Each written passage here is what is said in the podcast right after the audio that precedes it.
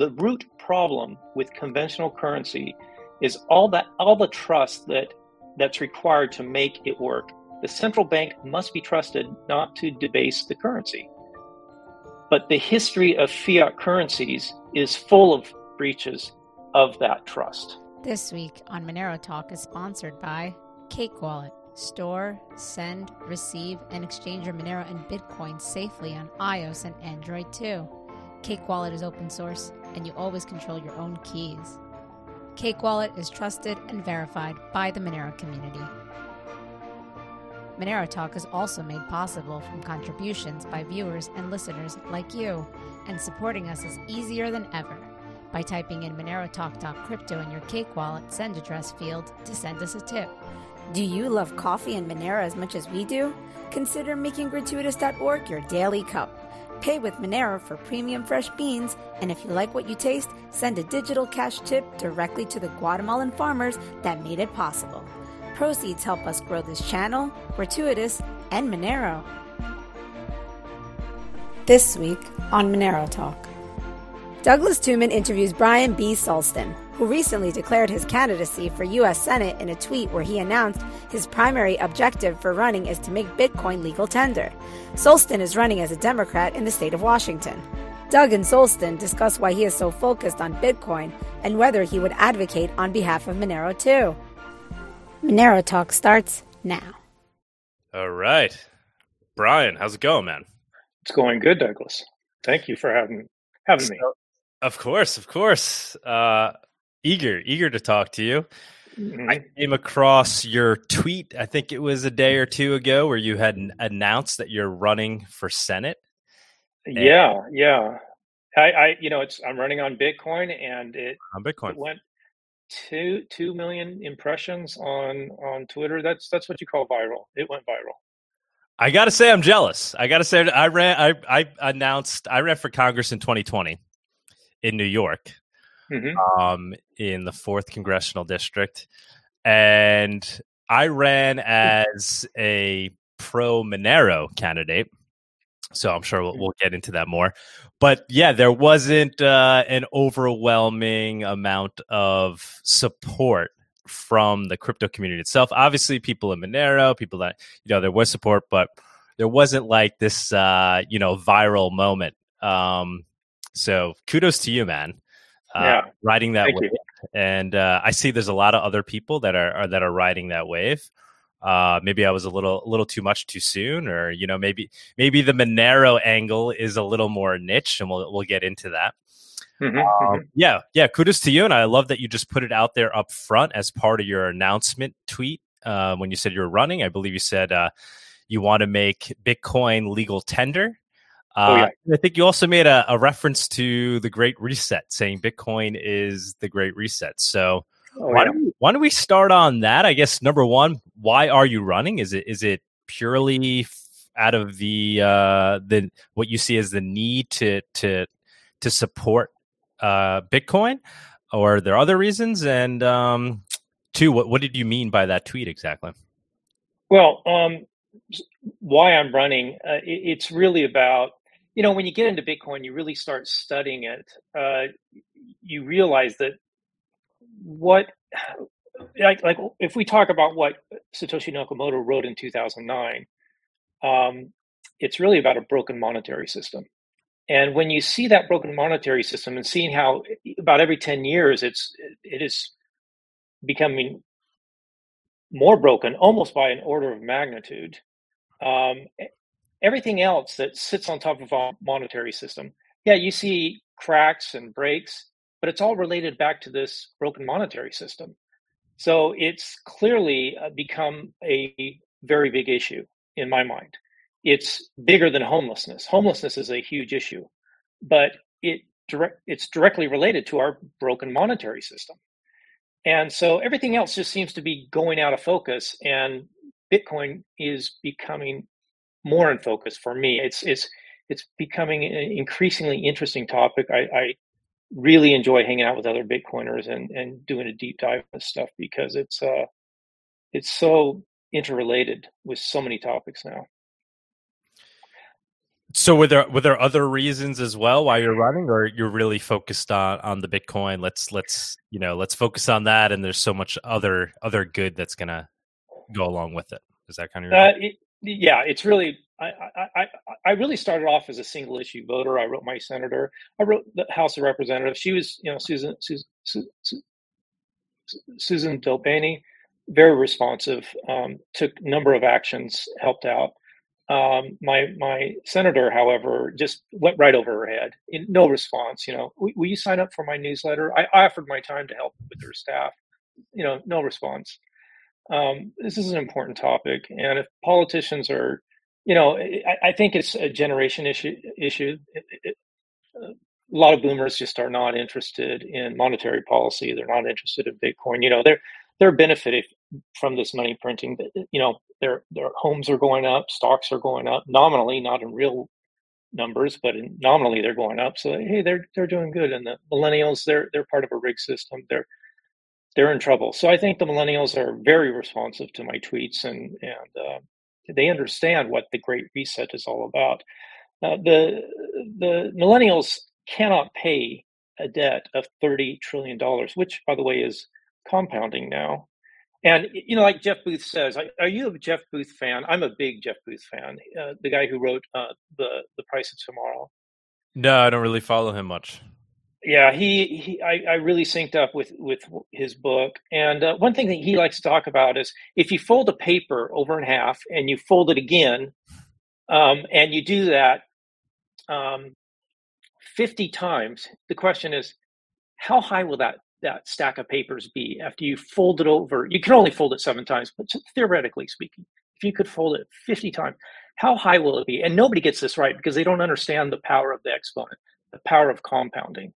And it goes from here to the sun. That's how tall the stack of papers becomes. So we're in a situation where our debt is compounding now. And it has been, but it's compounding at an accelerated rate. We're $30 trillion in debt. Can the millennials pay that off? You know, did the millennials um, did they really sign up to pay for all these boomer entitlements too? And so, yeah, Bitcoin is it the Great Reset?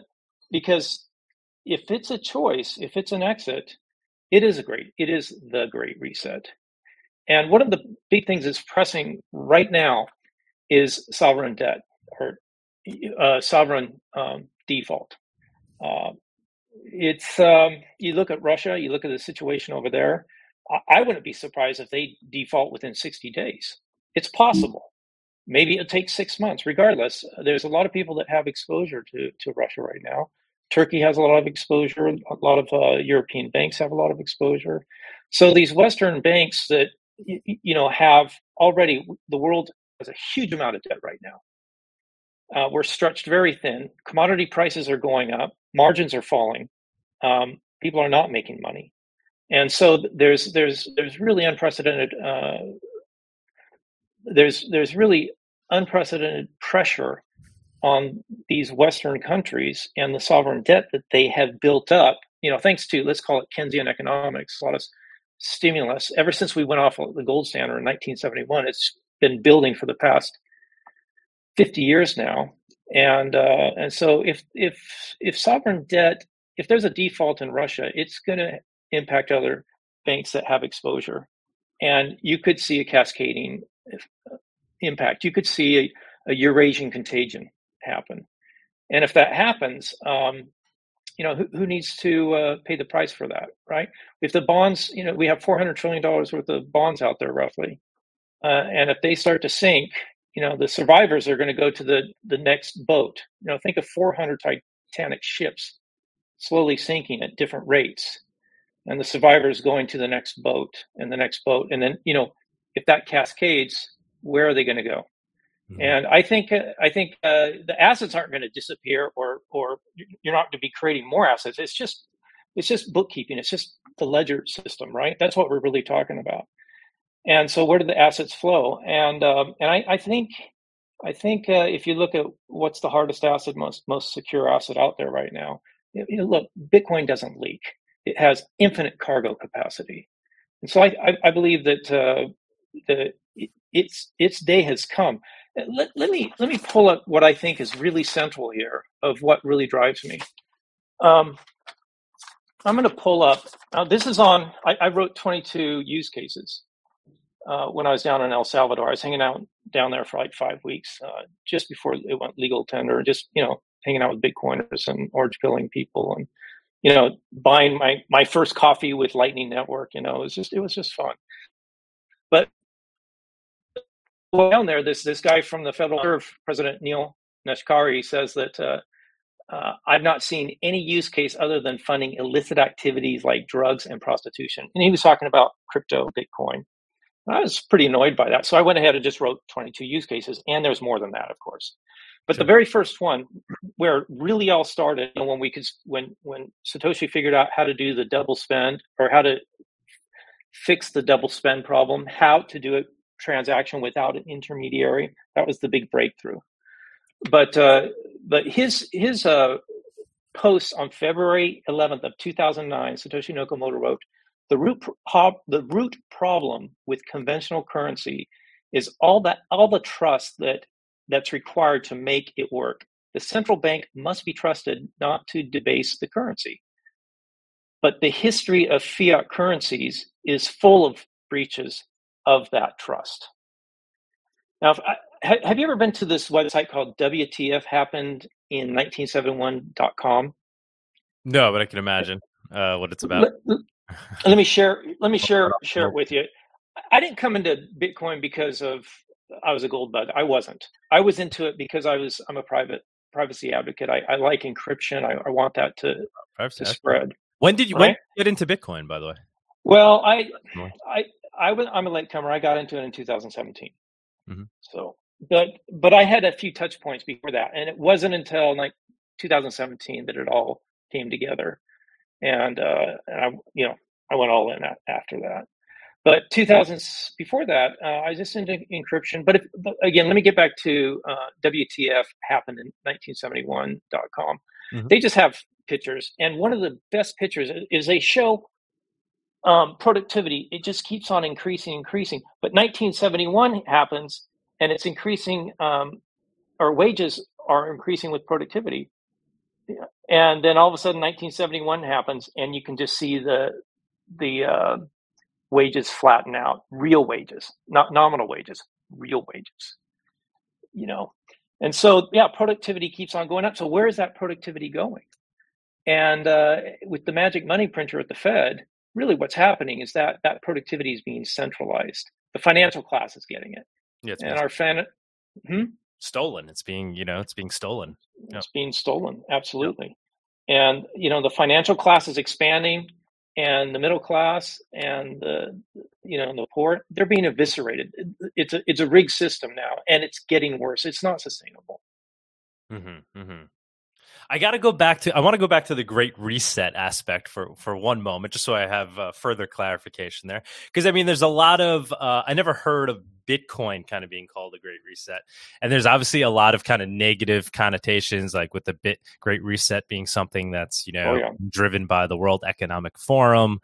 Uh, you mind ex- explaining a little bit more there? Kind of what, what's your take on that, and and what you know yeah i mean nobody has a monopoly on phraseology nobody does mm-hmm. and mm. uh, and you have to understand the phrase in its context to say this is what it is right and in the bitcoin context uh, clearly bitcoiners understand the great reset entirely different than most people mm-hmm. uh, the, the great reset is is really um, it's if you look at history of fiat currencies you know they they they they have a for over 400 years. They have a history of kind of disappearing, and then a new, you know, war will be fought, and a new reserve will be established, and that will last for maybe 100 years, and then something else falls falls falls apart, and, and a, a, new nation state will take over. Like for example, in the Weimar Republic, um, before World War II, uh, there was reparations being paid to France and Germany, and uh, excuse me, France and England and and perhaps other uh, nations, um, and and so uh, the the Weimar Republic in Germany kept printing and printing, and next thing you know, you had wheelbarrows being brought in to buy one loaf of bread. I mean, we've all heard those stories, right? Mm-hmm. So, so their their their fiat currency collapsed, and uh, and Hitler came to power, and then big war, war war broke out. I mean, people were in a desperate situation because the currency collapsed. But it really really started with with money printing, um, and and so uh, you see this and over and over. It, keeps happening. Uh, we have um, s- sovereign default, you know, and uh, and is it going to happen again? Well, we've been in a really good situation for decades now, but we're running uh, a lot of risk, and and you see signposts all over the place, and there's a lot of precedent. I mean, there's there's already defaults happening. We've seen it in Zimbabwe, we've seen it in Venezuela, Venezuela, we've seen it in Lebanon. If you look at these these these CDSs or credit default swaps, which indicate risk, Turkey's in, in bad shape right now. Um, they they aren't even listing Russia, you know, because it's so bad with with these uh, credit default swaps. Mm-hmm. So so and another problem is these banks are interrelated. They have exposure to each other. So if one goes down, they start to take down each other, and that's where you get the contagion. Mm-hmm. Yeah, no. The, the, reason I'm pushing on the on the Great Reset comment because there's there's also the kind of the, this idea that um, you know, do do we have to potentially be concerned about Bitcoin itself? Um, you know, leading us to this more dystopian uh, outcome as opposed to the you know the utopian one that we're that we're hoping for. In that, you know, the world will be opting into a completely transparent ledger. Uh, you yourself said you're you're a privacy advocate, so all all the all the potential you know negative things that can go along with the fact that now you have this this database that's tracking uh, everyone's financial movements and forever saving it in a database that can never be deleted. So there there is kind of that that that meme and that that thought that's thrown around with you oh well you know maybe maybe Bitcoin is actually the thing that will you know lead us closer towards the the feared dystopia as opposed to further away. So just curious what your what your take is on that. And i'm sure we'll touch on it in a couple of different ways as we, as we go along well you know bitcoin really is layered money you know you got the the primary network and then you got secondary layers um, which would include not lightning network lightning lightning network and uh, liquid network and I'd, I'd, even consider monero to be uh, also perhaps a second layer in in some respects. There's some tethering going. Definitely, definitely some tethering. Yeah, there's some tethering going on there. So, um, so we have some layered money that's emerging, and Bitcoin. If, if you want, if you want to follow Satoshi's, you know, what is it? Uh, history, history the history of fiat currencies is full of breaches of that trust. In other words, printing more money than they should, you know, stealing, counterfeiting more or less. Uh, then you have to have a traceable ledger, and that's that's what Bitcoin is. But when you get into these second layers like Monero or Lightning Network, you you, you have to have that uh, privacy, uh, or people want that privacy. Oh, so you think fundamentally the base layer needs to be completely transparent? I think every every transaction needs to be either traceable back to the Genesis block or to the Coinbase issuance of the coin.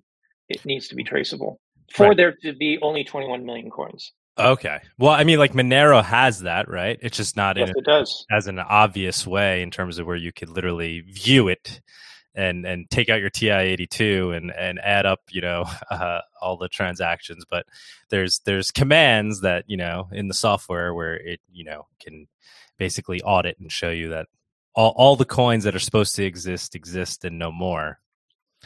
And and and allow me to interject here. Um, agreed. You know, if we look at our, our current system, we'll have we, the U.S. dollar used to be uh, let's say pegged to the, the gold standard. Mm-hmm. That went away in 1971. And uh, and now it really became let's, let's call it a petrodollar. I won't get into that, but but we're losing that that commodity as far as the the, the peg is concerned. Um, but since you cannot debase Monero, it can have a peg to Bitcoin, right? You can have there's a relationship in turn, and, and you you you don't have to uh, be concerned that an, an intermediary is going to come in there and start printing more. But what I wanted what I what I wanted to interject was um, really like Senator Warren is really into this KYC stuff, this know your customer. And as a privacy advocate, uh, I'm not so concerned about it. In fact, I think KYC creates huge amounts of friction. It's very detrimental to our economy, and it's not catch. It's not really getting rid of laundering, anyways. I mean, some of the most, some of the most of the laundering, um, a lot of it is done through real estate, and they're very KYC compliant. In fact, they love KYC. Look, I'm, I'm compliant. But uh, now I don't know if this is true or not, but I, I was reading an article how Trump had bought a property, um, and then about a year or two later, it was this huge mansion, double the price, and sold it. And he originally bought it. I, I don't know who from. I you know perhaps the Russians. I don't know. But but uh, the point is is that laundering money through real estate is very difficult to to uh, to follow the money, so to speak it, it, it, it's very difficult to prove that laundering took place, even though people are writing about it. You know, journalists understand it. Well, how do you prove that? So even if you enforce all this KYC stuff, even down to the six hundred dollar per person or per tr- transaction, it's still very difficult. So it's a waste of time. If if we when I was in El Salvador, you know, I I had the Strike wallet and it's KYC compliant, and um, and I was talking to, uh, you know, I wanted to to install Bitcoin Beach, uh, Beach, oh, excuse me, Bitcoin Beach wallet, and uh, I was told that I I wasn't supposed to because I'm an American and it's not KYC compliant, and this is what they're using down in El Zonte, and right. everyone loves it, and it's like, wait a minute, I can't use this wallet?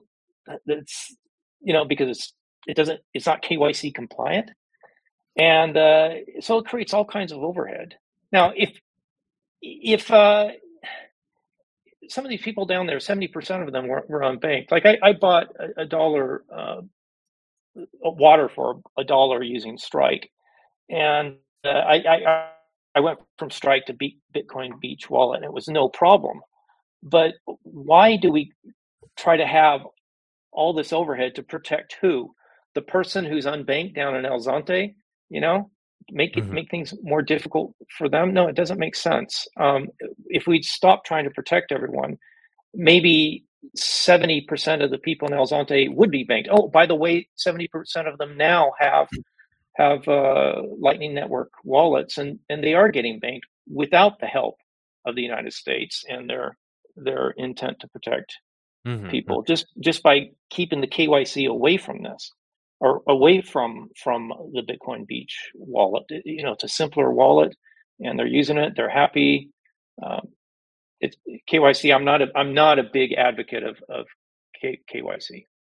Know your yeah customer. yeah yeah yeah. You, you know, either either am I. I think governments are just using it for the purposes of gaining data of over people and using it to essentially uh, control them, right, and, and benefit from that. Uh, obviously, it's it's sold as a, as a way of protecting the people through preventing things like funding terrorism and you know uh, money laundering um, but I, I don't really believe that that's ultimately uh, you know uh, what what comes of it. I think there's a, a, lot of negative that comes with it, which is basically invading people's privacy, right? So uh, yeah, you know what, what, happened to you know the kind of the Fourth Amendment here, right? Why, why, all of a sudden with with this are we okay with uh, knowing everything about everybody without getting permission first from the government? You know, why are we throwing warrants out the window when it comes to essentially uh, tracking and tracing people's transactions. You know, there's that I think it's called the third party doctrine, right? So this idea that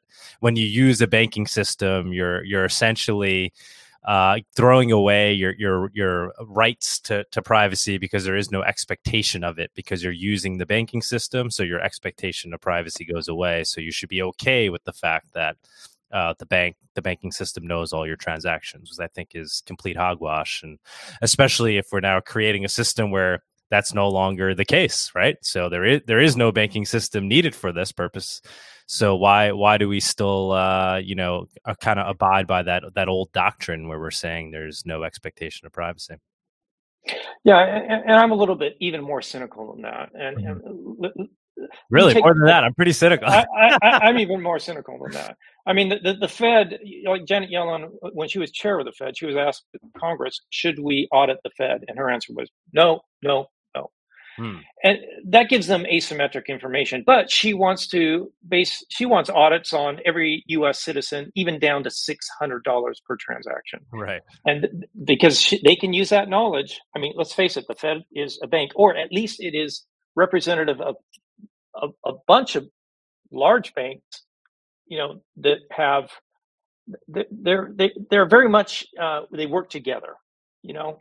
U.S. Treasury uh, sends out a Treasury um, these these like J.P. Morgan, Goldman Sachs, they buy these these these U.S. Treasuries. Then the Fed, you know, want to wants it to appear like it's free market. That we, this quantitative easing is is not really a, a, centralized economy. We have to make sure that it appears to be free market. So they'll buy those those same U.S. Treasuries back, you know, and they, and they still get to keep their spreads. They're making profits.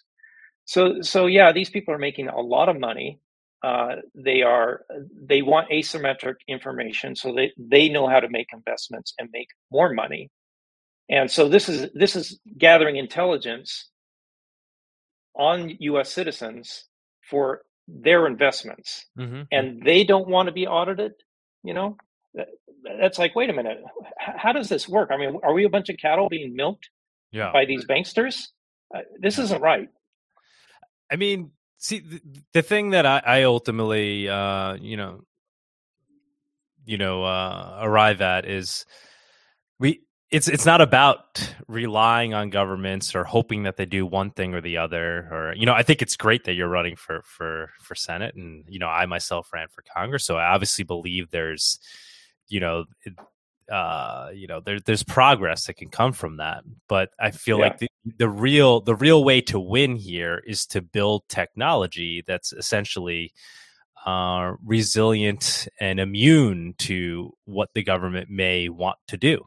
Um, and that's where I then take issue with something like Bitcoin because I just think it has a large attack surface that allows governments to essentially do things that will, you know, allow them to gain advantages over people by being able to retrieve data about them. Uh, and then to hope that they don't do that or to try to pass legislation, like even say like getting rid of KYC AML or reducing those things. Rather than fighting to do that, we build a technology or we all start using a technology where uh, it's it's immune to what the government may try to do or regulate, and we just go ahead and, and start using it. Douglas, I, I agree with you. I believe Monero and, and Bitcoin have a has a very strong symbiotic relationship. They they help each other in in what what consumers want. It's it's symbiotic. Yeah, yeah. So um what what do you you know one of the things I'd always say is when you know when I'm when I was running for Congress the reason and this is to the crypto people not the the general public because most of the general public especially you know, even though it was only two years ago, had less of an understanding of a crypto, uh, was that I wanted to see somebody on the floor of Congress or you know uh, or or a senator to to make the argument when it was brought up because it gets brought up time and time again and we'll continue to see it more uh, that crypto is used for these nefarious things that bitcoin is used for these things is to not so much deny it and say oh well that's just a mere fraction even though it is, and it'll become a smaller fraction as it gets adopted larger in a, in a larger way.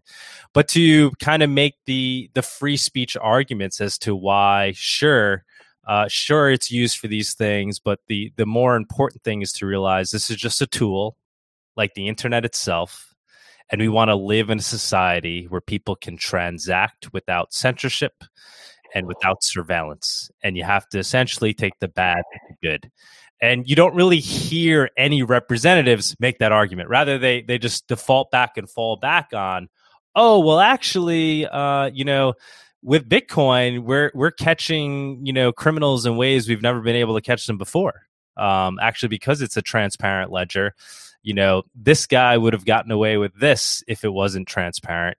So, in fact, uh, it's it's a better tool for fighting crime as opposed to making the argument, which then aligns with something like Monero, like no, uh, you know what, y- you're right. Uh, there it is going to be used for nefarious purposes.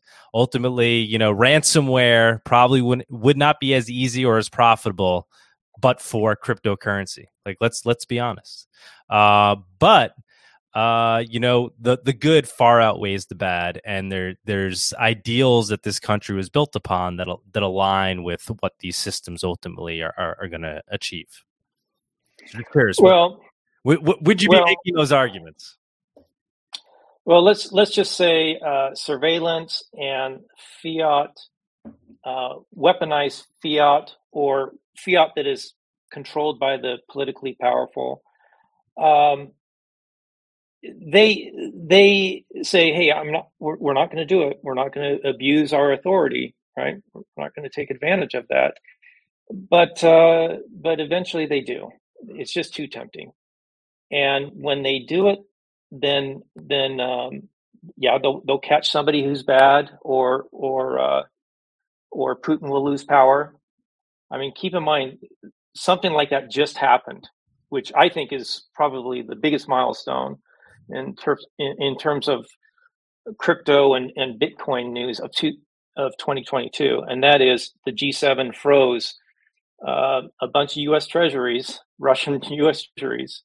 They violated that trust. It's not money; it's it's a weapon now. The fiat currency is now a weapon, and it, it's not money that that uh, that you can put into your into your res- foreign foreign reserve and foreign currency and, and, and treat it as a global reserve because it can be taken snatched away from you at any moment.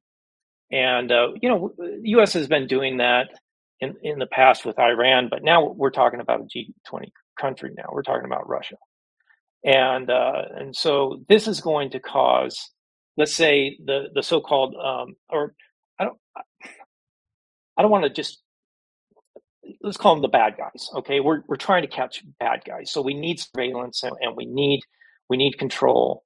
Um, uh, you know, you can do that once, and then the the so-called bad guys they're going to wise up and they're going to they're going to do other things. There's there's other ways they can launder the money, and uh, and so I, I I'm a big advocate of having let's say separation of state and money uh, because there's just so much history of the, of the abuses of, of fiat currencies in the past. It serves dictatorships more than it serves criminals. And I think the problem with dictatorships is far worse than the, the criminals and their activities associated with laundering. And that's that's what I'm more concerned about. No, that, so, that, that's great. So is that, that that's essentially the argument you would make if they said, you know, Senator Solston, uh, are, are, are you concerned that that Bitcoin is being used by by Russian oligarchs to avoid sanctions? Uh, if it was fiat currency, the fact that they weaponized it, uh, that's okay with me, and, and, I'll tell you why is because I, I believe uh, Bitcoin is going to fix that regardless. It's it's going to happen. So whether they they use that, let's say, one time weapon because they aren't going to be able to use it in the future. Because I can promise you, the Chinese are watching this. The, the Beijing CCP, Communist Chinese Party, they're watching this. And they have, I don't know, roughly, what is it, 1 trillion US treasuries in reserve in China. Well, I, I'm sure that over the probably in the next 18 months, they'll probably reduce they'll reduce that significantly if if they want to invade Taiwan. Mm-hmm. So, you know, they, they saw there was a mistake. Uh, it, it, surprised me the G7 was able to freeze that, or the, the fact that they would do that and uh, more or less say that, okay, this US dollar really isn't a global reserve anymore. It's not, it's not a, uh, what do they call it? The US Treasury, uh, uh a risk free asset. It's no longer a risk free asset as of this past two weeks. There's a, there's a definite risk. The G7 just can decide to take it away from you. They can freeze it on, on a whim. So uh, it's it's not really money anymore. It's uh, it's something else. It's it's a surveillance coin. It's, it's not a surveillance coin. It's a I, I don't know what to call it, but it's it's not an it's not a risk free asset anymore. Uh, it, it's it's how long can it remain as a global reserve? Uh, not very long. And if you look at histories of fiat, they they what typically last around about 100 years, and we're we're getting close to that. Um, you know, it's been a global global reserve for more than 70 years now. Um, so yeah, we're getting at the end of a very large debt cycle, and uh, the Great Reset is going to happen whether we like it or not. The question is, are we going to go in for a hard landing, or are we going to have a let's call it a hydraulic effect where we have an easy transition, not an easy transition, but a transition into something that actually is evolutionary in terms of our monetary system. Mm-hmm, mm-hmm. How about in the scenario where you know government essentially embraces Bitcoin but does try to ban something like Monero, which I see as you know uh, more more disruptive because of the the inability to to track and trace it. I, I don't think they can because it's distributed. You know, they, they can ban it for their citizens in their country, but Monero and Bitcoin will survive in other countries. No, of course. But I'm saying, you, you know, you're you're running for U.S. Senate, so like, you know, what would be your you know kind of reaction to that if uh, tomorrow Warren was like, you know what, Bitcoin's yeah, I changed my mind. Bitcoin thing is fine, but let's ban let's ban Monero at least. Can we all agree on that? What what would be your your reaction to that? I would not support a ban on Monero. I I I'm like I said, it's on my platform. I'm a privacy advocate, so yeah, I would not. In fact, any anytime anytime Senator Warren talks about Bitcoin in a letter, I I will respond to that in a letter and and provide technical accuracy um, every time she does that because she provides so much fear, uncertainty, and doubt regarding Bitcoin because the the technology just goes right over her head Right. And then secondly, she, it's very convenient for her to to not understand it because she's mm-hmm. part of the boomers that you know houses go up, stock market always goes up. We sure. socialize the bankruptcies, and, and this is a benefit to the boomers, but the millennials they're in the rig system and they got to pay the taxes to pay it off, pay off the debt, and pay the boomer entitlements. Yeah, she, well, she's on the losing side of you know yeah. corruption, of course. And whether she even realizes it or not, the people that fund her campaign let her know that, right? So they're like, you know, you gotta stop, stop the so we we want to continue to print money is essentially what it comes down to. So that's right. Not, not she's, she's into this MMT, this modern monetary theory, which is uh, the the the central bank can print as much money as they want, and and the truth is they can. The, the MMT works, but what you have is a centralized economy at that point, and free market disappears. And you know it works for a while, and, and it can get you through rust spots, and it's really good during wartime. Mm-hmm. But the problem with with a centralized economy is how do you price things? You know, I mean, do you have 13 men in a room deciding what the price is for millions of, of different products out there? It's impossible. Right. You know, and and that's that's the beautiful thing about the free market system is it, it, you're constantly optimizing or you're you're you're creating new you're finding new efficiencies across millions of products every day. And and uh, you know it's our our economy is really free market is truly emergent. It's it's it's really beautiful. I mean if you look at ants for example they have a few rules and you know like they follow this chemical smell for a trail to food. They they follow that chemical trail for a for this is where they take their dead ants and, and their waste and they have some other chemical trails. You know they don't really have that many rules. And ants are they're not very smart by themselves but as, as a colony a, a sophisticated uh, colony emerges from all these individual ants just from a few rules. And, and bitcoin is like that and, and monero is like that in, in that you know the, the consensual rules in Bitcoin. There's um, I don't know how many there are, but 33, and those are enforced in in, in every block. And and if you know somebody uh, find, identifies, they, they look at those blocks and they make sure that all those consensual rules are being enforced on the transactions. If they're not, they're gonna they're gonna go to a previous block and uh, you know jettison that block. That's how it's enforced. Mm-hmm. We're we're enforcing rules without rulers, and um, and these emergent systems, you know, it's truly a, a macro consensus machine. On, I, I think it's the you know you can build consensus with a group and it, it's slower it takes time you have to go through education cycles with individuals but it's really enjoyable if, if you are like an engineer when, when i was working in aerospace it's worth the time and you learn a lot or you have to teach it, it's actually fun and uh, in, in, in the proper work environment and bitcoin does something better than that it, it, it's it's not one group it's all kinds of groups out there Mm-hmm, mm-hmm. And money is is really building a macro consensus across all of these different products. And that's the thing about a central centralized economy; it could never do that.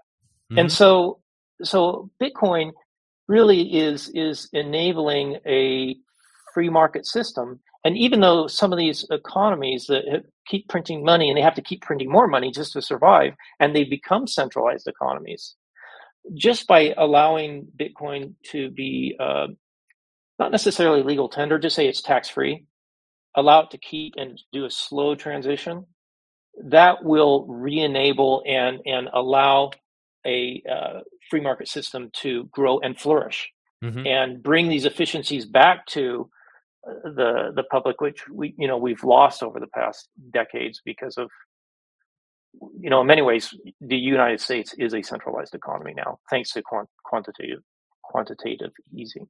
Yeah, yeah, yeah. You uh, so many neurons triggering as you talk. So many things I want to I want to talk to you about. You're you're getting a lot of thoughts going on in my head. So, uh, you know, to push back a little bit, or maybe to, to catch you in in a, a catch twenty two here. So, obviously, big free market guy. Um, you know, let let let the market decide. So, would you want would you want it to be that that Bitcoin is legal tender essentially by mandate, or would you want it to just be uh, let's let's create a, a, scenario where anybody can use anything they want for the purposes of money and it's legal tender?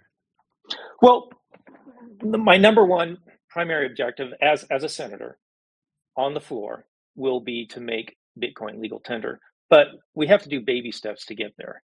But I'm uh, saying, would, would, it be that all crypto then is legal? Like, let's say somebody shows up and wants to, you know, make a Monero transaction. Am I getting capital gains tax? And it's just, it's just Bitcoin that has the loophole, or you know, are are they equally considered legal tender? And then may the may the best money win, or maybe multiple ones are, are used for different use cases. Um, I'm I'm I'm a Bitcoin guy all the way. Uh, as far as having you know, having tax-free Bitcoin. That's that's what's on my platform. That's what I wrote. Uh, am I willing to do that for all crypto? Crypto is a big umbrella. Okay, I, I, I look at crypto as being there's thousands of coins out there. In fact, is CBDCs? Would you consider that to be crypto? You know, the the central bank digital coins. Sure. I mean, we haven't seen what they are yet, but uh, there, there's some perverted form of it that I personally am not going to be using. Well, I, I, can assure you, I'm very strongly against CBDCs because they are surveillance coins. Right. You know, I, I, I'm, I'm opposed to CBDCs. But why, why not so, have where it's just so, kind of free market money and you know let let them let the technologies compete. Uh, so you know, I could I could spend my Bitcoin or I could spend my Monero. Uh, you know, and if somebody's willing to accept it, sure. But there's no. I'm agree- yeah, I'm agree. I'm agreeable with that. But if if it's a CBDC, uh, I'm going to oppose that. If it's a surveillance coin, uh, I'm going to I'm going to oppose the right. Well, that that would probably become the way of it would be implemented by obviously by the government, and it would essentially be mandated. That that's the scary part with that, right? It may be yeah. that you essentially have to use the CBDC, right? It's like, oh, you want to pay your taxes, you have to use uh, you know the CBDC U.S. coin, right? Uh, it's the only way we'll accept payment and taxes. Who knows what they're going to do? Yeah, yeah, I would be strongly opposed to a CBDC. Hmm. Um, okay, well, I, I, I like this direction you're moving in. You know, I I, I would certainly be happy if I could go uh, spend my Monero, and it's it's just like spending my my cash, right? It's not a taxable event. Mm-hmm. Um, you think we get there? You think we get there? I, I think we eventually get there, you know. But do you think we get there soon? Yeah, I do. I do. Um, yeah, there's two topics I can bring up on that to support that. One is I was down in El Salvador where they aggressively said make it legal tender, and that put a lot of responsibility on the merchants to to come up to speed on being able to receive that. A baby step would be, hey, let's just not tax it, and that way, if a bar or a cafe wants to accept Bitcoin, it's not a taxable event. Yeah, that would have been that that would have been a baby step. Mm-hmm. And that, that's since the U.S. is a bigger country, we need we need to do that. I believe El Salvador is going to benefit. Anyone who adopts Bitcoin earlier is going to benefit in the long run. I believe that. Um, it's, but, but the U.S. is already going in the direction of of uh, having transaction-free crypto transactions, um, up to two hundred dollars in the House, up to six hundred dollars in the Senate. Uh, Susan Suzanne DelBene, she's she's in my district, 44 district here in the state of Washington, in the U.S. Senate, or excuse me, in the U.S. House in, in Washington D.C. Um, she's part of a 200 dollar limit on you know non-taxable event. Right. uh, Sen- yep.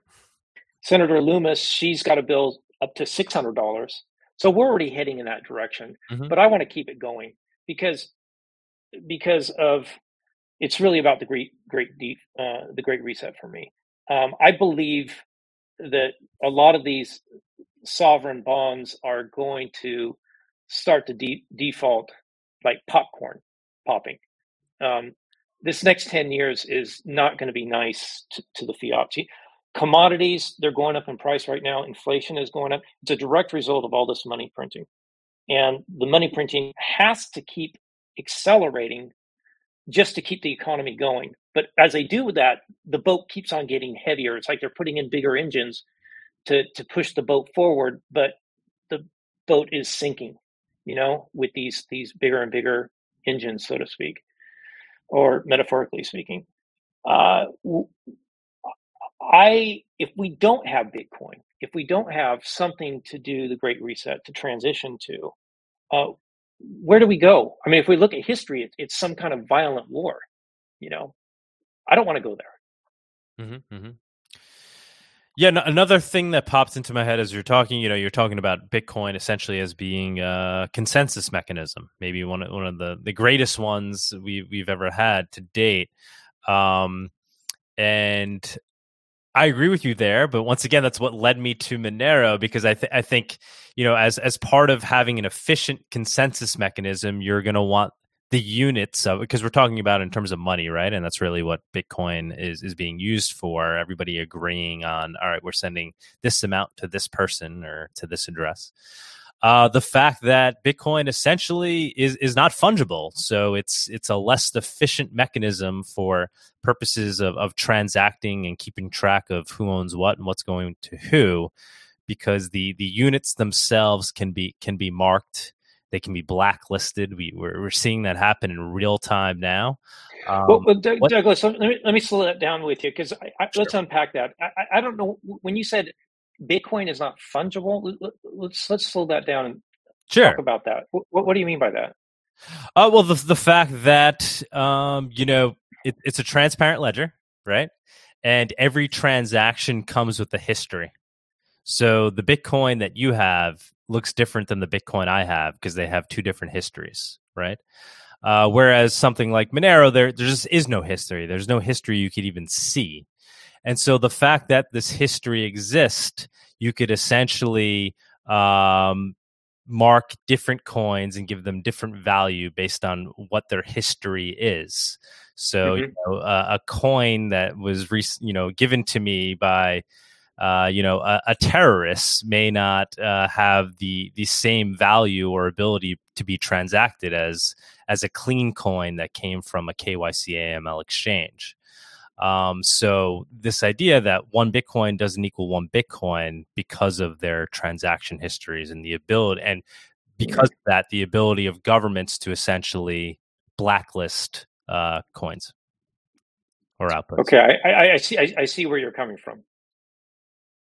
Yeah, we're, we're seeing it in real time. You know, where these are these are this used to be hypotheticals that we'd make on this show, but now we we we're, mm-hmm. we're seeing it right. Uh, we we we've seen actual coins be blacklisted. You know, where we're imagining that you know perhaps uh, miners may have to become compliant to exist let's say even in the united states right? They may have to follow certain regulations and have to become compliant miners and they'll only be able to process certain transactions. You know uh, they wouldn't be allowed to process a transaction if it's you know being sent to a certain wallet. Uh, so just how how does that tie into your uh, you know view of, of, of bitcoin as this kind of uh, ideal consensus mechanism and is it is it ideal enough or does this well, fungibility flaw hurt it in the long term? Uh, I, I i believe bitcoin is fungible. That's that's just that's my perspective. The the the mining situation with with uh, in the united states sure it's becoming a little more centralized with all the mining that's occurring in the united states. But uh, I, am very confident that uh, we're going to have mining become more distributed, uh, going more to the South America and other places in Africa. Um, be, so, so as far as having, uh, but, you know, when you say, when you say you believe it's like we saw like in, in Canada with the with the trucker situation and people were donating, they literally listed wallets that were that were blacklisted the the yeah. Canadian government.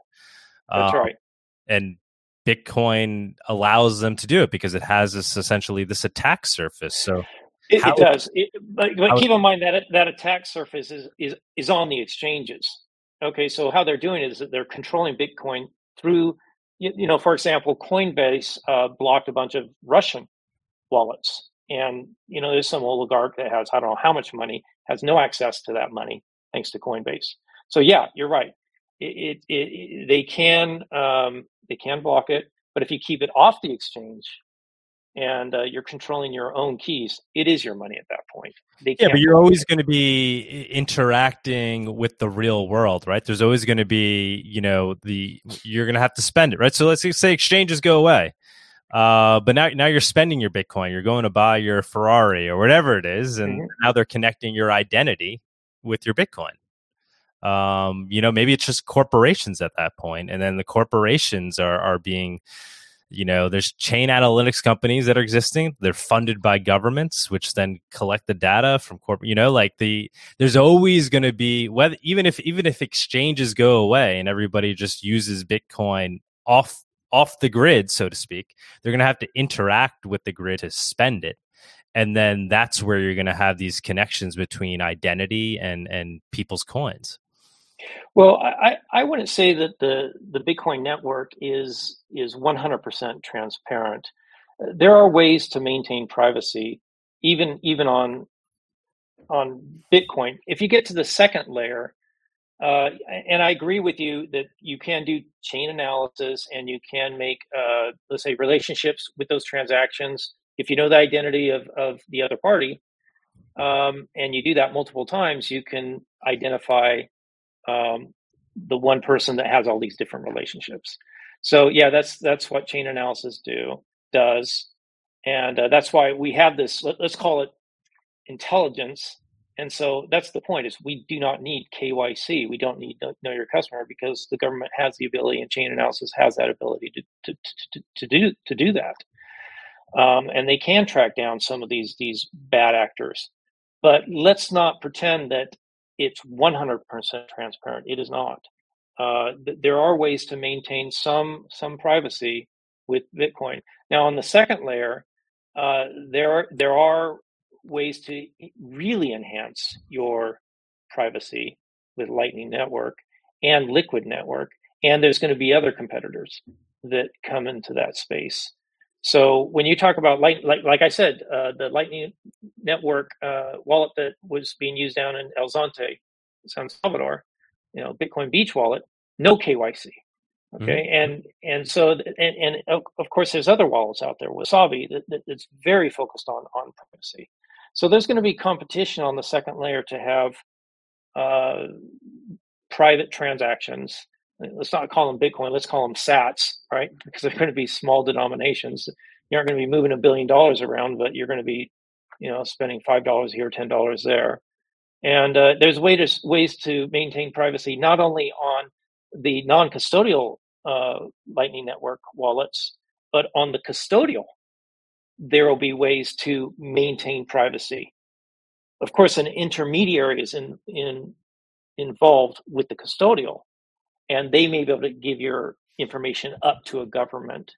Mm-hmm. But uh, but with global competition, uh, there's there's real promise for cash-like privacy for differing cryptocurrencies.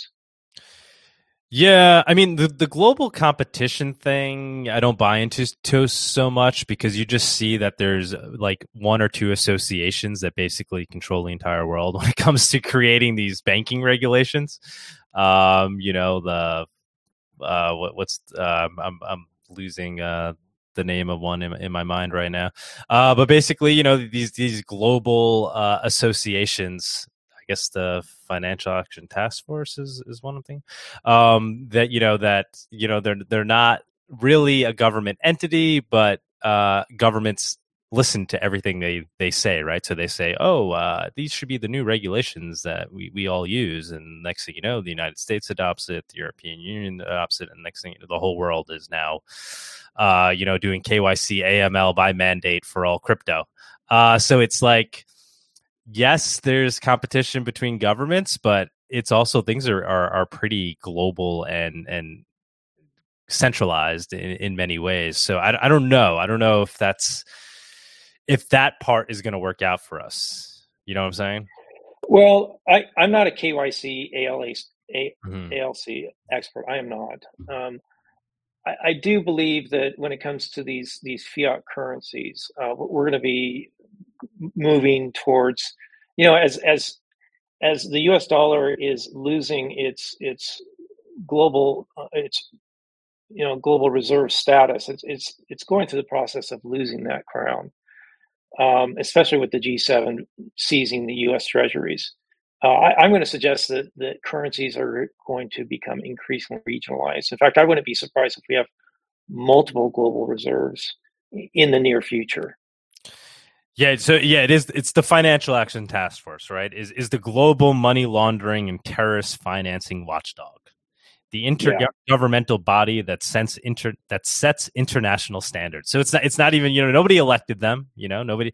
It's That's just right. international body that sets these standards that then everybody adopts, and then they're basically forced to adopt it if they want. If you know if you're a country and you want to participate in in the banking system Mm-hmm. Uh, so that that part is going to be harder than than we may than we may hope. I mean, we saw it even with Russia, right? So how how did they deal with Russia? They they kicked them off the SWIFT network, right? That's you know that was yeah. the way they did that. Um, so the, the you know the concern is that those same pressures may may may apply to crypto, and they'll be able to essentially force governments to KYC AML, uh, channel everybody through these KYC AML uh, on ramps and off ramps. And then, sure, go ahead, use your crypto, use your Bitcoin. But meanwhile, everybody's been identified and then perfectly tracked and traced thereafter. Could you imagine a world 20 years from now where there truly is a separation of uh, state and money 20 years from now? Oh, yeah. Oh, 20. I don't know about 20 years from now. Uh, maybe you know, maybe that might, like you said, blossom somewhere first. I don't know if that's going to happen in the in the U.S. in 20 years. You think that quickly in the U.S.? I don't know. I don't know. I, I maybe it's 30 years. You know, but in either case, uh, all these KL, uh, KYC stuff, it, just goes out the window. It becomes irrelevant. And and the point about KYC is, like I said, I'm a cynic on this. Is it creates a huge amount of friction. Okay, it really um, and yet all this laundering is still going on. You know, the, the Russian oligarchs still get uh, they, they they're still getting loans from Credit Suisse. You know, and and so a lot of laundering is already it's still happening with our traditional banks, regardless of of uh, these all these different KYC surveillance rules. So, do, you, do you think these these rules and the people mandating we should be like that's the way we fix it is by fighting against them and getting governments to to to not adopt them and to change the rules or, what do you, what do you exactly say like obviously yeah sure if i could snap my fingers and make KYC AML go away that would be great but how how do you see that happening then? How how we... my, my my point is this: is that more surveillance, more control doesn't reduce the the crimes. It it, it doesn't reduce the laundering. Um, right, but how does KYC AML go away? I I'm saying they keep they keep expanding it. Mm-hmm. Uh, you know, this idea of going from ten thousand dollars and you have to report that now it's going to go down to six hundred dollars. Mm-hmm. You know, they're they're expanding more and more surveillance, uh, and and we're not getting any kind of audit out of the Fed. So that's the problem: is what kind of laundering are we really uh, stopping? Uh, it's to me, it's it's really more or less surveillance and and uh, it's more about control of the citizens rather than reducing crime. No, no, but I'm saying, but what is going to be done? So you, you as a senator, you know, what's the Congress going to do? What's the United States government going to do? Are they going to move in a direction then where they get rid of KYC AML? Is that what you're suggesting? I, I you know, I, I, would, I would work to reduce those, you know, I would work to reduce KYC requirements. Uh, I would like to get rid of the six hundred dollar uh, reporting to uh, you know when there's a six hundred dollar transaction. Uh, that to me is is it's counterproductive. You're adding a lot of friction to the economy. You're, you're not reducing um, you know laundering by bad actors. Uh, that that's that's my position. Uh, like I said, I'm a privacy act, act activist, and I will uh, try to enhance the spread of, of encryption so people have more privacy.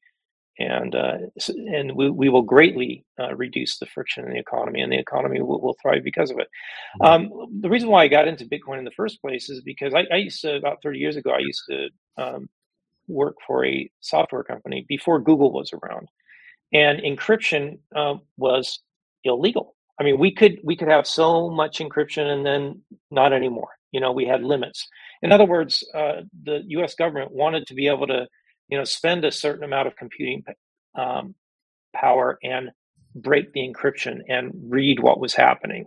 They wanted that ability, so mm-hmm. we could use some encryption to take care of, you know, day to day stuff. But if they really wanted to break it, they wanted to be able to to create a backdoor. Mm-hmm. So um, I was very interested in that topic. Uh, it made no sense to me why they were doing that in the first place. It just did not seem in alignment with American values. And I don't know if you've heard of the history of, of Phil Zimmermann. He created. Yeah, yeah, yeah. He, he uh, might, was, might, speak at our conference in uh, in Miami. Where we're, we're yeah, talking. he's he's leg, legacy hero dude all the way. Mm-hmm. So he he did something amazing. He he uh, did PGP, pretty good um, protection, and the U.S. government uh, sued him and and called it his encryption a weapon of mass destruction. Mm-hmm, mm-hmm. and his defense at the Supreme Court was printing out the code, throwing it down, and saying, "Look, this is not a weapon of mass destruction. It's not WMD. This is free speech." Right. And the they, as you know, as you know, they they they ruled uh, on Phil's side, and here we are.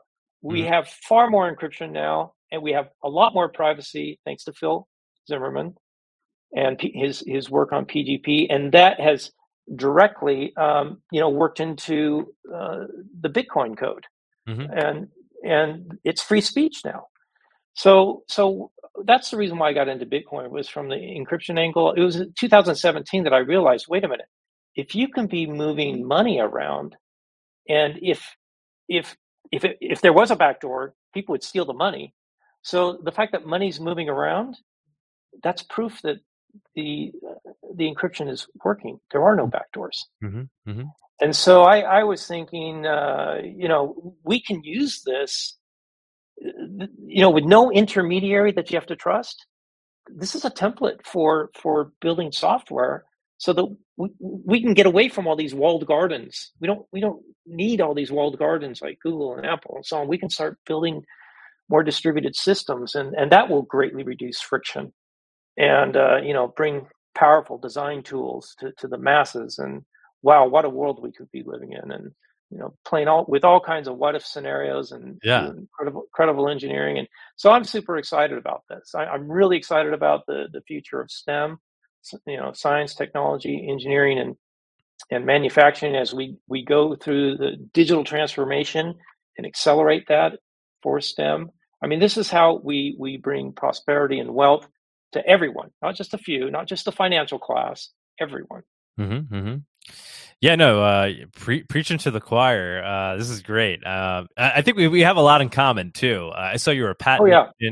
I was a patent attorney for a little bit. Never really practiced, but you know, I, I, I was an engineer by trade. I was civil engineer. Uh, physics was was kind of my, was what I what I liked in high school, and then I went into engineering, and then uh, became a, a I went to law school with the intent of becoming a patent attorney, which I did, but then I never, I wasn't really into the the whole filing patents thing. It was a little, a little boring to me. Yeah. That, that led me to a question, you know, because I always looked at, you know, when, when I read the the Bitcoin white paper, I kind of read it as somebody, you know, essentially uh, almost like reading a patent, right? So, what what do you see as essentially the the claim in in the the Bitcoin white paper? What is the the novel thing that you'd be able to claim there?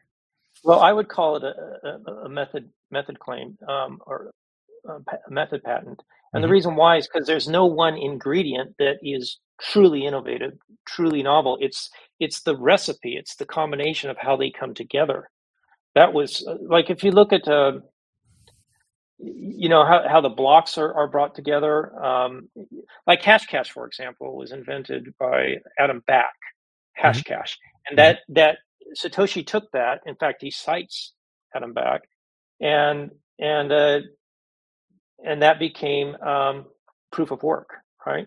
So mm-hmm. there's proof of work, and there's the Merkle trees. The Merkle trees were pre-existing. you know, Satoshi didn't invent the Merkle trees, but it's how he put it together mm-hmm. that that solved the double spend problem. And and let's unpack that for a moment. I mean, really, what is the innovation? Um, there was a, a problem in distributed computing for many many years and they called it the what is it the byzantine generals problem right? Mm, yep yep.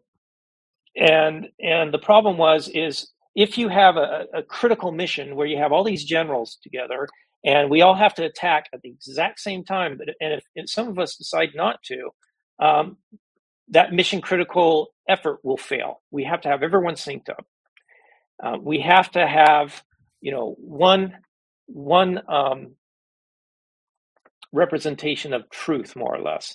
How do we get that message around to everyone? How do we know that's not going to be corrupted? How do we know it's not going to be intercepted?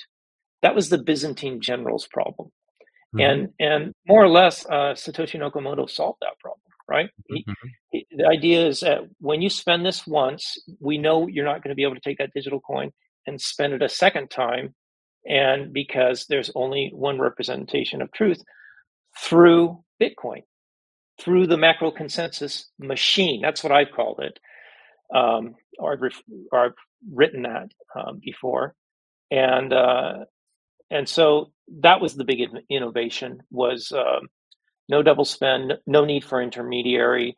Uh, it would be a method patent that would be multiple steps involving multiple technologies. It's not blockchain. That that that is a I, I would call that a, misdirection on the part of Beijing because they hate hate Bitcoin. You know, they, are all about centralized everything, right? Mm-hmm, mm-hmm. Uh, you know, the, the communists want to centralize the economy and they want to centralize credit and they don't want to have property. You know, the government owns all that. Um, so they're very Bitcoin is just they do not like it. Oh, but I, I will say this: one thing about the Chinese, I do think they love the US dollar. And and here's why is because we are you know one of one of our fastest growing aspects of our economy over the you know past 5 decades is that we keep on printing more and, and exporting US treasuries, right? So we have to, to to to be able to do that, we have to maintain a trade imbalance. And so they take our US dollars and they buy hard assets you know, they buy even property, hard assets here in the United States, stocks and equities, and and, and around the world. And they're building sky rises in New Zealand, Auckland, like crazy, and other big cities, and in in Africa. And so the, the, my point is, is I think Africa really likes the fiat system as it stands right now, but they definitely hate Bitcoin uh, because it is decentralized and it is a threat. to their centralized way of thinking. And yeah, just following up with the you know the, the, the patent talk there. So, um, do you then potentially see Monero as patentable? You know, beyond beyond Bitcoin, right? So now, now we had Bitcoin; it solved the Byzantine generals problem. Uh, and then something like Monero comes along and and solves the you know the fungibility problem problem, right? So now you have this the same mechanism, the same thing, uh, but you're no longer able to view the ledger, see the amounts, see who's sending what to who, but with the same uh, more basic technology behind it, engine behind it, but then this additional uh, novelty that allows you to um, you know transact without without tracing or tracking. Did I lose you? Well, well, I'm. I mean, what does it what does it mean when it for something to be fungible? Um, I mean, I'm just I'm just looking that up really quick. You know, it just means exchangeable. Um, well, every every unit equals every other unit is the simplest way of uh, describing it, right? One dollar is equal to every other dollar. Yeah, interchangeable because they are identical to each other for practical purposes. So, you know, are you saying that Bitcoin is not fungible and Monero is fungible? Yeah, I think that's the simplest way to explain it. I think you could say it in other ways too. Um, but just this idea that you have blockchain, you have uh, miners, they're coming to consensus, there's a ledger, uh, but now you cannot view the ledger, you can't see the amounts, and you can't identify who's sending what to who because of additional uh, tech that's uh, I'm I'm having a hard the time protocol level, right? So it's it's built into the the base technology. Yeah, I, I think there's a place for for, for Monero. Um, I'm having a hard time syncing up with you on saying that Bitcoin is not fungible. That's that's you know it's hard for me to to sync with you on that one. Yeah, I mean that's odd because we I mean we see real world examples of the fact that it's not. We know for a fact that it's not currently. Maybe it's somehow because well, yeah. Let's try to unpack that. Let's let's talk about where it's not fungible. I mean, you're saying that, that you gave me an uh, instance of Canada where some wallets yeah, we're blacklisted. yeah, we've seen uh, the government blacklist various wallets. Canada is the most recent example of that. Yeah. Um, uh, okay, so so let's say that that's I would call that a hit and a miss because if it was on an exchange, yeah, they could they could freeze it. But if it was on a on a wallet off of an exchange, they couldn't freeze it. So there were there were cases where they could, and there's cases where they could not. So it's it's the, you know the mime or the meme, uh, not your keys, not your you know Bitcoin. Uh, so the, the point is is that you take it off the exchange, you keep it, you know, in your own wallet. Yeah, I don't know, man. You got you got to get beyond the uh the fact that it's it's it's it's clearly currently not fungible. Like that's not even really debatable. Like I could see how theoretically like maybe one day it becomes but as we stand today there's you know there's bitcoin uh that you probably would not want to accept uh from from from people knowing that it's it's coming from a blacklisted wallet a sanction you know a sanctioned wallet well get, get, let's let's let's talk about um, a real life example where would be a scenario where i would not want to accept accept bitcoin Let's let's put this uh, in, in if, reality. You know, the government came out and sanctioned some wallet and saying, you know, this is a, a sanctioned Bitcoin address, and then you know. But how would that impact me? How, as a Bitcoin user, how would that impact me? Well, you wouldn't be able to send uh, Bitcoin to it, and I guess theoretically, you're not supposed to uh, accept Bitcoin sent from it, right? From from who? Let's, let's do a real example. From, from this sanctioned Bitcoin address. This and who would that be? Who, who would that be? Uh, I don't know, some some terrorist group. You know, I mean, this this already exists. You know, we, we we've seen wallets get sanctioned. Okay, so a terrorist group, um, such as let's let's say, I mean, let, let's say let's say the Taliban in Afghanistan are categorized as a terrorist group and they have Bitcoin and I'm I, and I want to buy an AK-47 from them. You're saying that the U.S. government would be able to say, "I can't buy that AK-47 from that." Eh, I'm saying, say the, the Taliban showed up, or you didn't know they're the Taliban, but somebody shows up and they they send you a payment, right? You're selling okay. a car, right? Okay, I'm sell. I'm selling a car to a terrorist. Well, you don't know that you didn't you didn't know he's a terrorist. When he shows up and say, "Hey, I got Bitcoin. I'm going to give you one Bitcoin for that car," yeah. uh, you realize that you know because it's maybe it's even uh, built in such a way. Currently, it's not, but in such a way where you know it's coming from this this address that that's been sanctioned. You're probably not going to want to accept that Bitcoin, right? You're you're. Well, you're saying I, I, I I didn't know but you say I wouldn't. Okay, you do to. in the scenario you do right because you could they, you know, you know, like you're not. Okay, so you're so you're saying that I know that this this wallet is sanctioned, mm-hmm. and I but I I do want to accept the money or I don't want to accept the money. Well, sure, you're trying to sell your car, right? Okay. Uh, but now you probably you don't. I don't think you want to get paid from, right? From this wallet that's been yeah i yeah i don't think this example I'm, I'm, it's not making making sense to me. So the that's idea not, of saying that's not making sense? Okay. it's not making sense to me. The idea that bitcoin is not fungible i i believe bitcoin is fungible. Okay that was that was like the most extreme example to to but there's even you know less less extreme ones. Um but yeah i mean we're, we're seeing it in the real world.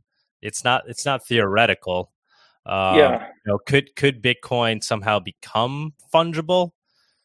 I I don't know. I guess as, well, as more people uh, start, well, like, like, but it's always like you're always I, I able to essentially mark mark coins, right? So we even know coins that have been coin joined. We know they've been coin joined, right? We we we could identify that. Um, so you know, let's say you know now now you can't send those coin joined coins to an exchange, right?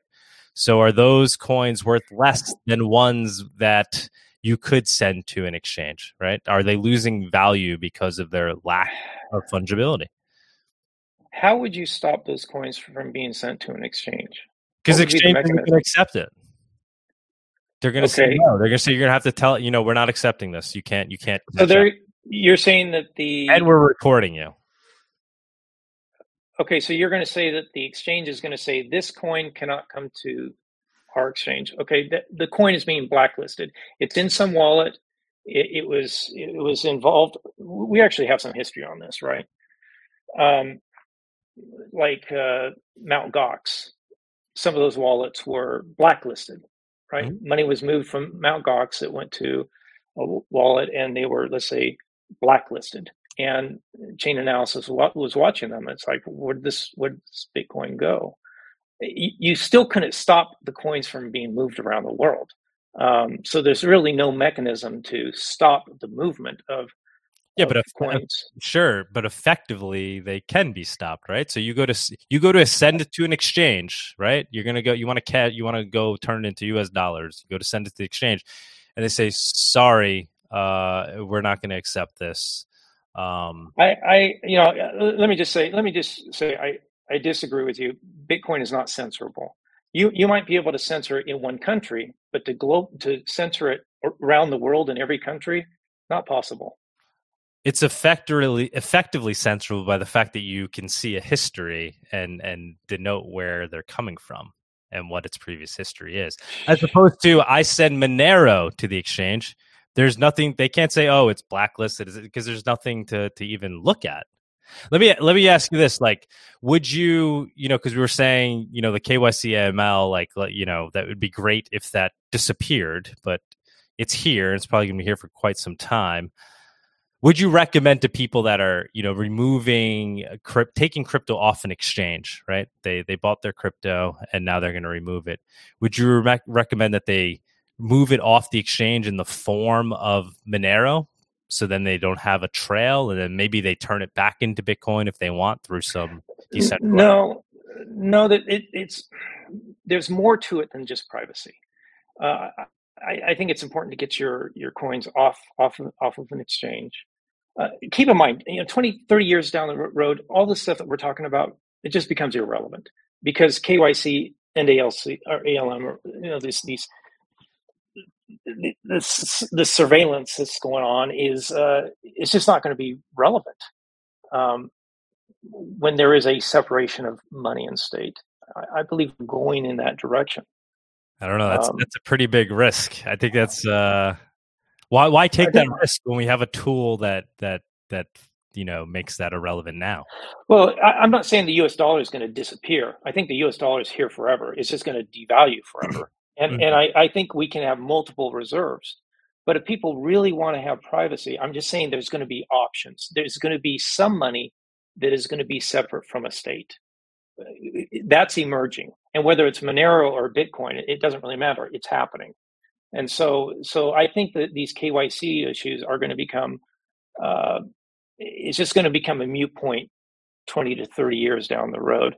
But, but in, in regards to, to fungibility of, of Bitcoin, I, I, believe it is censor proof. I, I, believe it is it is uh, is censor proof.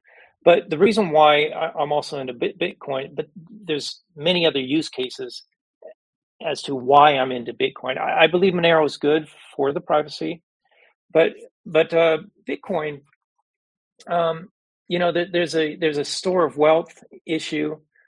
Um, I, you know, I just would have to collect my thoughts on that. Yeah, no um, worries, no worries. I was just trying to get um get some, get some insight into you know whether or not you you would advise people currently today if they were going to you know let's say remove their their crypto for an exchange, maybe do it if, and if they had the option, do it in the form of Monero, so they they there is no trail, right? It's like taking cash out of a bank uh, when, I, when I go take a thousand dollars out of the bank, sure they know who I am. They know I took a thousand bucks out, but they don't know what happened to it thereafter. Uh, so yeah. so why not do that with with crypto and Big, Monero being the cash of crypto? Do that, and then sure you could move it back into Bitcoin in some decentralized way. Um, yeah.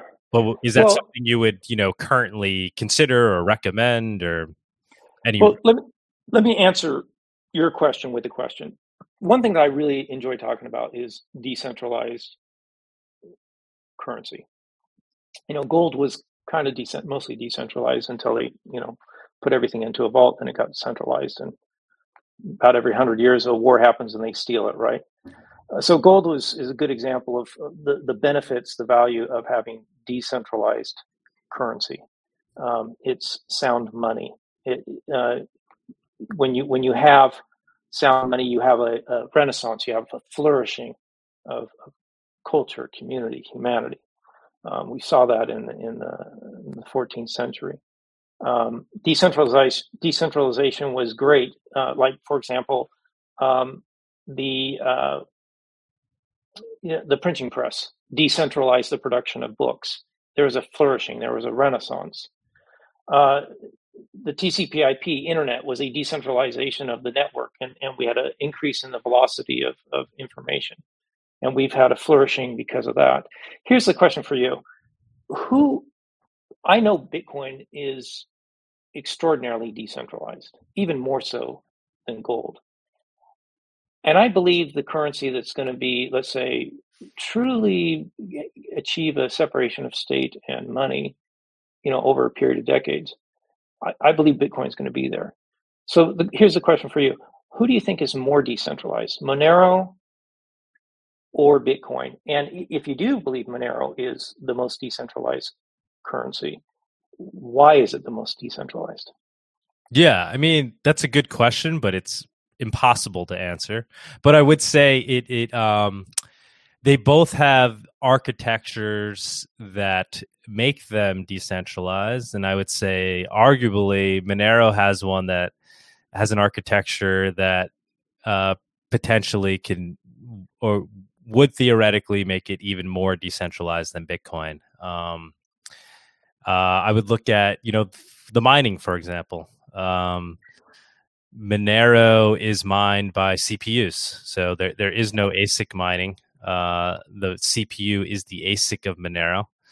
Uh, so very decentralized in terms of, of, of its mining network, and it will trend towards being more and more decentralized in that respect because everybody, you know, everybody has a CPU.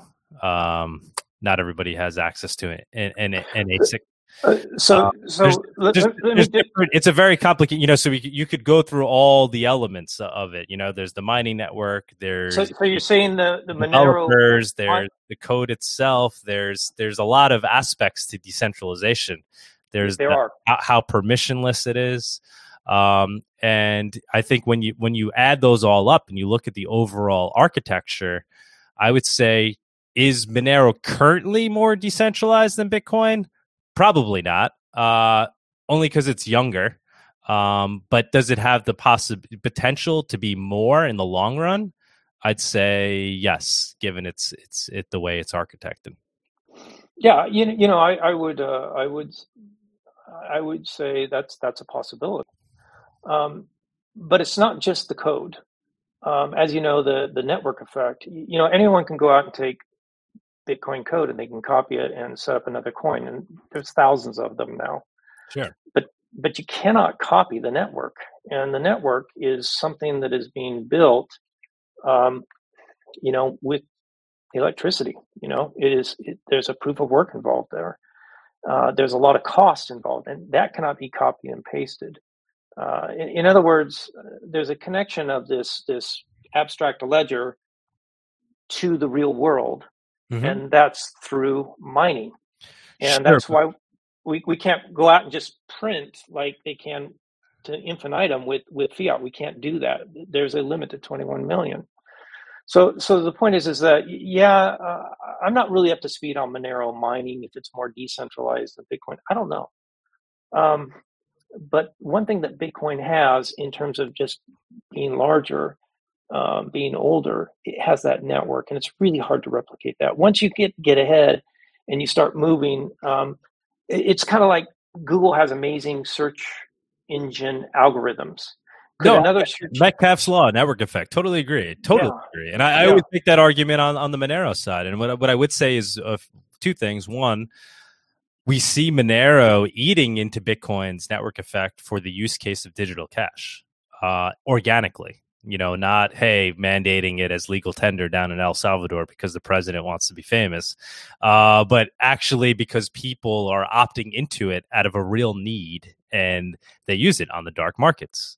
Uh, ransomware hackers offer a, a, a 20%, I think it's a 20% discount if ransoms are paid in Monero. Whether or not you agree with these use cases, it shows that it's eating into uh, Bitcoin's network effect for the purposes of digital cash. I'm not saying buying it because, you know, you want to store your wealth in it and you think it's digital gold. But I'm saying you have a need, you want to send some send money to somebody and you don't want anybody to know about it. Uh, people are opting for Monero organically. That's happening. Uh, and it, it has it's growing in that in that network effect. And then I'd say the second thing with regards to to mining, um, you know, I think, and I always hear like Michael Saylor talk about it in these ways, and it sounds great in theory, right? Like very simple. You know, like we said, I'm I, am into physics, you're into physics, so it's great to be able to kind of talk about it in this idealistic way, as like you know, Bitcoin is is eating all the world's computing power and electricity, um, and that's making it extremely incorruptible. But the reality is, it's uh, because of the nature of the way Bitcoin is mined, it is tending towards very large corporations that are becoming the miners. Uh, because they're the ones that are able to uh, compete the best, right? So they're the ones that have access to these ASICs. Nobody else does and then you know they're the ones that are able to set up the essentially these mining farms. So you could have you know uh, hashing power that's more powerful than whatever the, a million supercomputers or a thousand of the best supercomputers. But if the government can easily find these corporations knock on their door and tell them to do you know ask them to do certain things uh, it doesn't matter how much hashing power it has. It can then just be co-opted in, in that respect, as opposed to something like Monero, which is mined, you know, by people, and it's very hard to detect where they are, who they are, and to kind of, you know, get to them?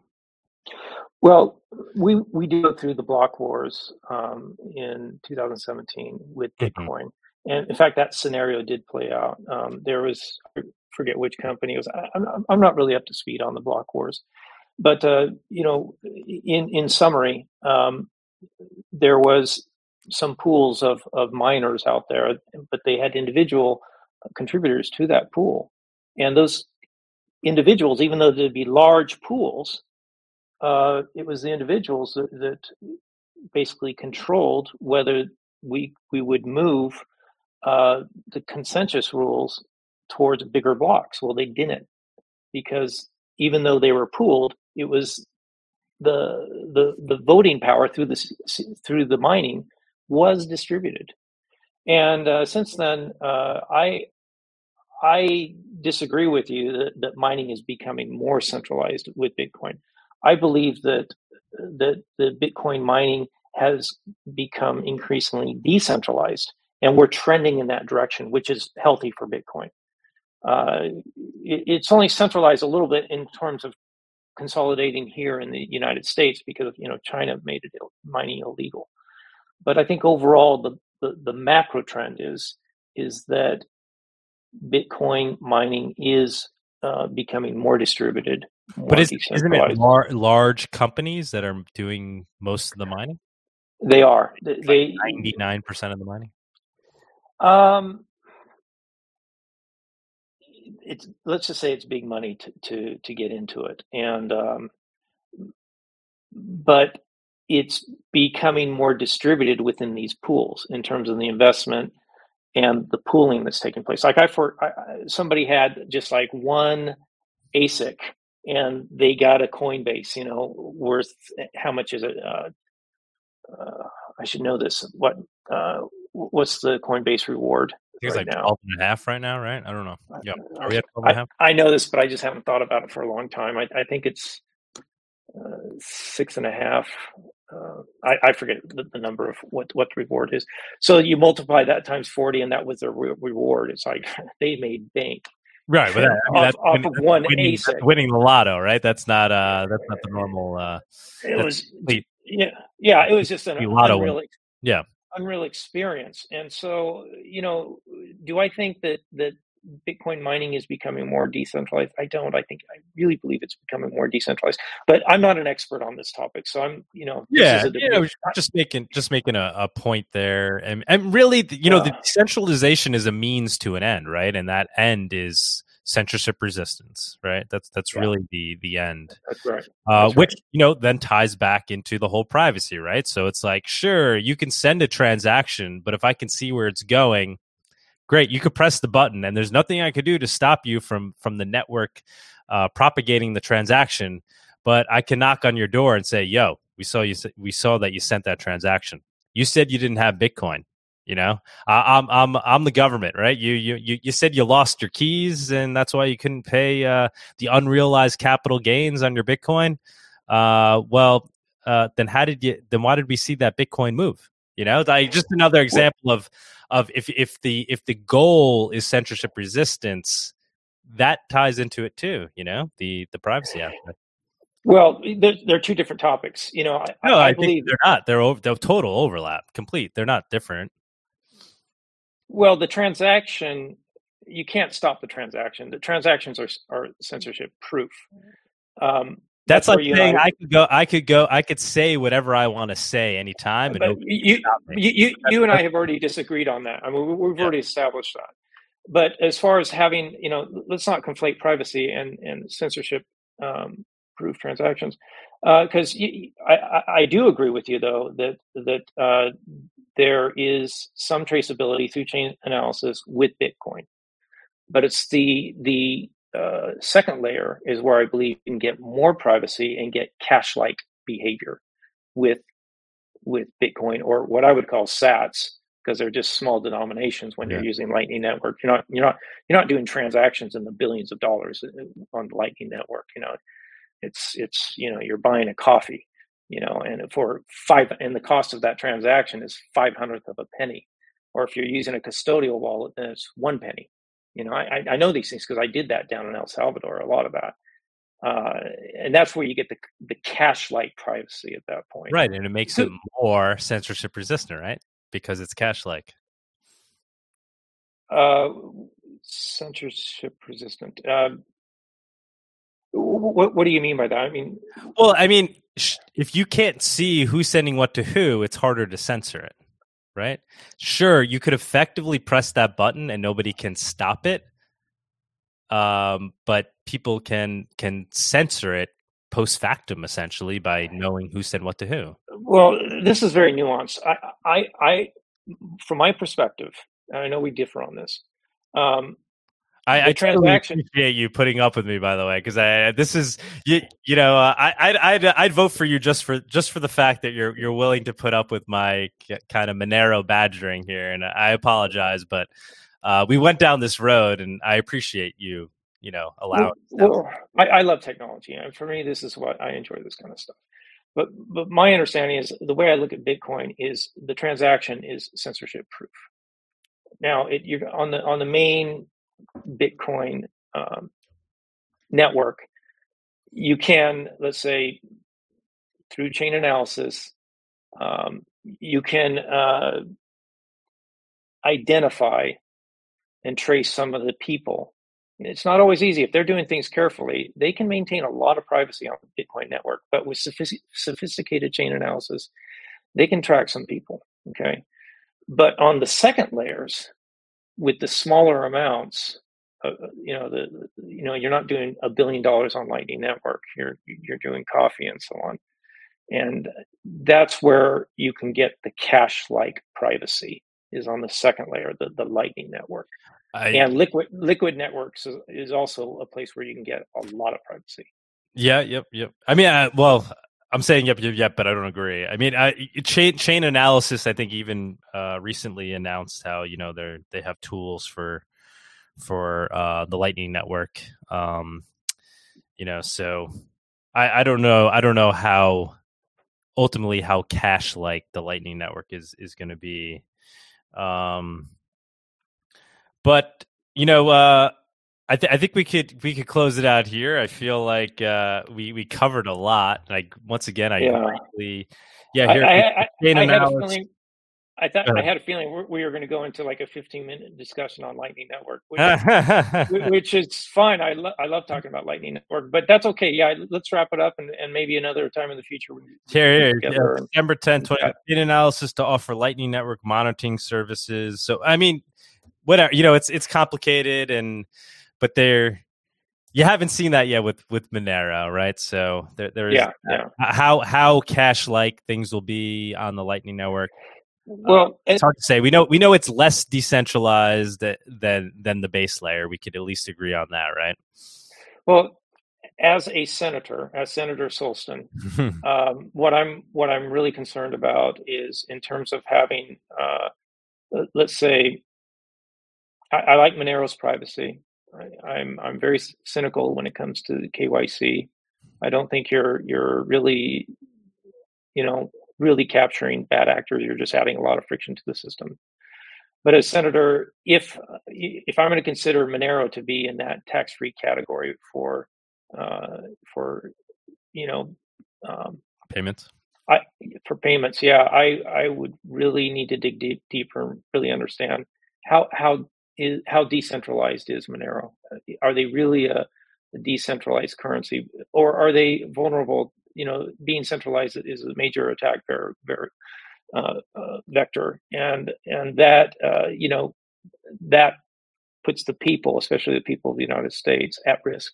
Mm-hmm. And and uh, that's that's my primary concern is to reduce that risk and uh, so that's something that I need to learn about more about Monero because I tr- truthfully I'm not, I'm not uh, I don't have a deep understanding uh, about Monero. i have studied Bitcoin intensely for about five years. You know, I mean, I, I just love love studying about it. Uh, I love you know Bitcoin, big, um, mastering Bitcoin and mastering Lightning Network and and the encryption part of this stuff. And and I, I, I love studying the use cases of how this can improve our monetary system, which is very complex and increasingly vulnerable. Uh, so yeah, I, I, I love talking about Bitcoin. I'm really glad you brought me onto your show, even though we have differences. So I I, I like going deep and trying to understand understanding the differences you know yeah we we we align literally 99.99% you know i think there's uh and it's it sounds like you know you're your only potential, or maybe you have other ones, but the, you know your biggest potential issue with Monero would be would be the decentralization, and that's uh, um, you know that's you know uh, something that you you should 100% be concerned about, and I totally agree with you. And but I think if you did your research, you'd be uh, pleasantly surprised. Uh, Monero is one of the true cryptos. Maybe there's only two, Monero and Bitcoin. Uh, most others uh, definitely fail in that respect with regards to uh, decentralization. Um, thanks, thanks again, man. I, I, I love that you, you know, took the time to do this and, uh, you just allowed a free flowing conversation. This is unlike any, you know, potential elected, uh, representative of a high office would, uh, you know, it, it wouldn't be, I wouldn't find anybody else on the show willing to do this that's running for Senate or at least that I, that I, that I know of. Uh, so kudos to you. Greatly appreciate it. Um, you think you have a have a real shot at at winning? Uh, I don't I don't know the politics over there. You know, I, I would think I, I, think I'm primarily interested in in running. I, I, really want to be able to talk about Bitcoin and and make this a, a major issue. I think if we get into a sovereign debt situation and Bitcoin goes to the forefront of politics, you know, there's a possibility I, I could could become a senator. Um, but uh, but You're running mainly on a Democratic line, and the current the current senator is a Democrat. Yeah, I'm a Democrat. I'm, I'm a social liberal, but I'm a fiscal conservative. So you could say I'm kind of red and blue. I'm purple, more or less. I'm Are really, going to be running a primary, or what, what's going on over there? I, we're in a primary. We we kind of have a jungle. Everyone runs, and then two come out of that after August second, and then we go into. So two Democrats can run against each other in oh, the general. Different system. Okay. So, so that's a real possibility and I think I'm actually more fiscally conservative than than our our Republican candidate. So, um, but I'm I'm right at the very top, social liberal. You know, I, I am the sovereign individual. You know, queer rights, um, pro-choice. I'm a social liberal, but fiscal conservative, and and uh, there's a lot of people like that in the state of Washington. So mm-hmm. I, I think I have a good broad uh, constituency on that. Uh, but the Bitcoin thing that that's the, that's the wild card, and I, I, say don't underestimate the the vibrancy of the Bitcoin community. Uh, I I think because of that, that's my wild card, and and uh, that that may put me in into the general election with with mm-hmm. the with the incumbent. But let me put a few plugs uh, sure. about me. Please do. Uh, one, the main thing is I, I, I, would like support if if people want to, and the, where you do that is you go to solstin.org, s o l s t i n dot org. That's my last name, um, and that's my platform, and also my page goes to Act Blue. Um, and then, secondly, if anybody is interested in my use cases, I'm very proud of those. I, I, wrote those when I was down in El Salvador, and I continue to evolve them. As, and if anybody wants to DM me and say, "Hey, this is a place where you can improve them," do that because I, I, would love to improve that. But that's on my my Zenimal.xyz uh, website, and then just click on use cases, and you can check out those Bitcoin. Uh, and that's where I, I read about, uh, you know, the Satoshi Nakamoto post back in 2009 are you accepting Bitcoin donations? You know, I don't have that compliant with the FEC uh, re- rules. And there's people out there that are telling me that they can do it. Yeah, you could do it. I just don't. I don't have the bandwidth to set that up right now. I, have already written Act Blue and say, "Hey, would you do this?" You know, mm-hmm. and and they say, you know, we don't have that right now.